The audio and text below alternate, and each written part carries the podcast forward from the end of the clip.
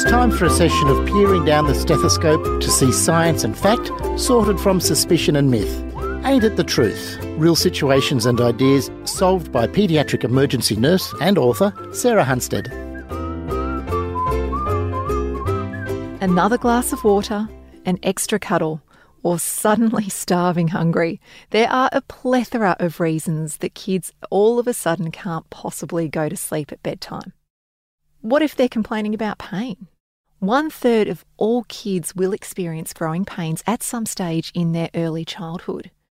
Are growing pains real? What are they? And why do they always seem to appear at night time? Hi, and welcome to the show. These questions and more will be answered over the next few minutes.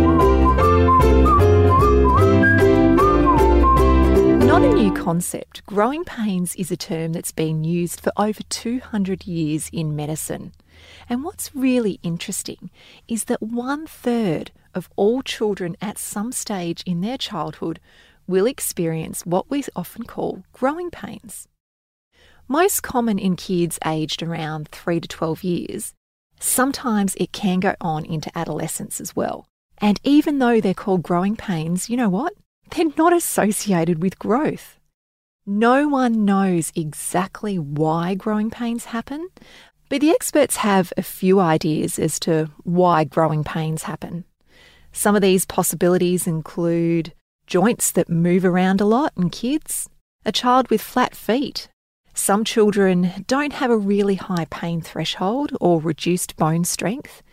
And there's also those emotional factors that might have something to do with the family or other stresses in childhood, even something as simple as starting school.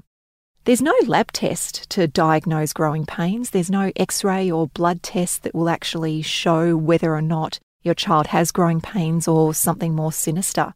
The way that growing pains get diagnosed is a consult with your GP who will ask you a whole lot of questions and rule out anything else that might be a bit more serious. What are growing pains? It usually happens in both legs, often starting in the knees or behind the knees, the lower thighs, perhaps even the calves or the shins.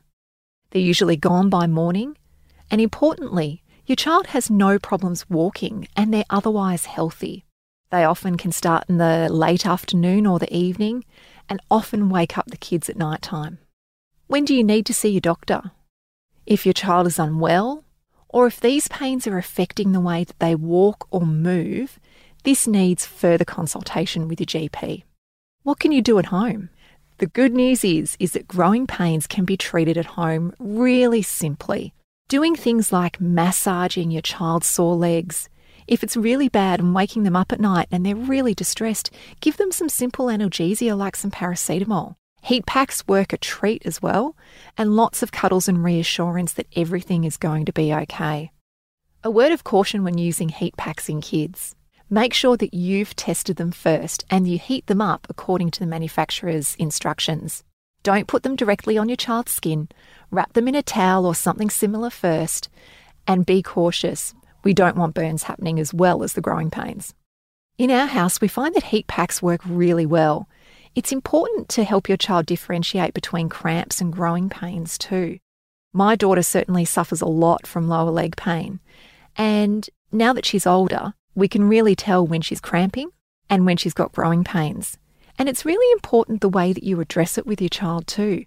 I remember saying to my daughter, Don't worry, they're just growing pains. And she went absolutely hysterical because what she thought was that this was affecting her growth, that she wasn't going to grow anymore because of these pains. So it's really important to explain to your child what's going wrong and that it's not actually stopping them growing, actually has nothing to do with growing, and that they're going to be absolutely fine. The best thing about growing pains is that no damage is happening and they usually grow out of it. Do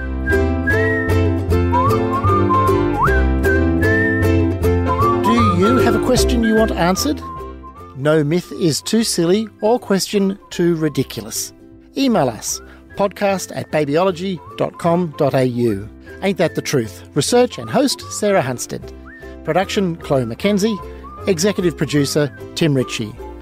Ain't That the Truth is a Babyology podcast.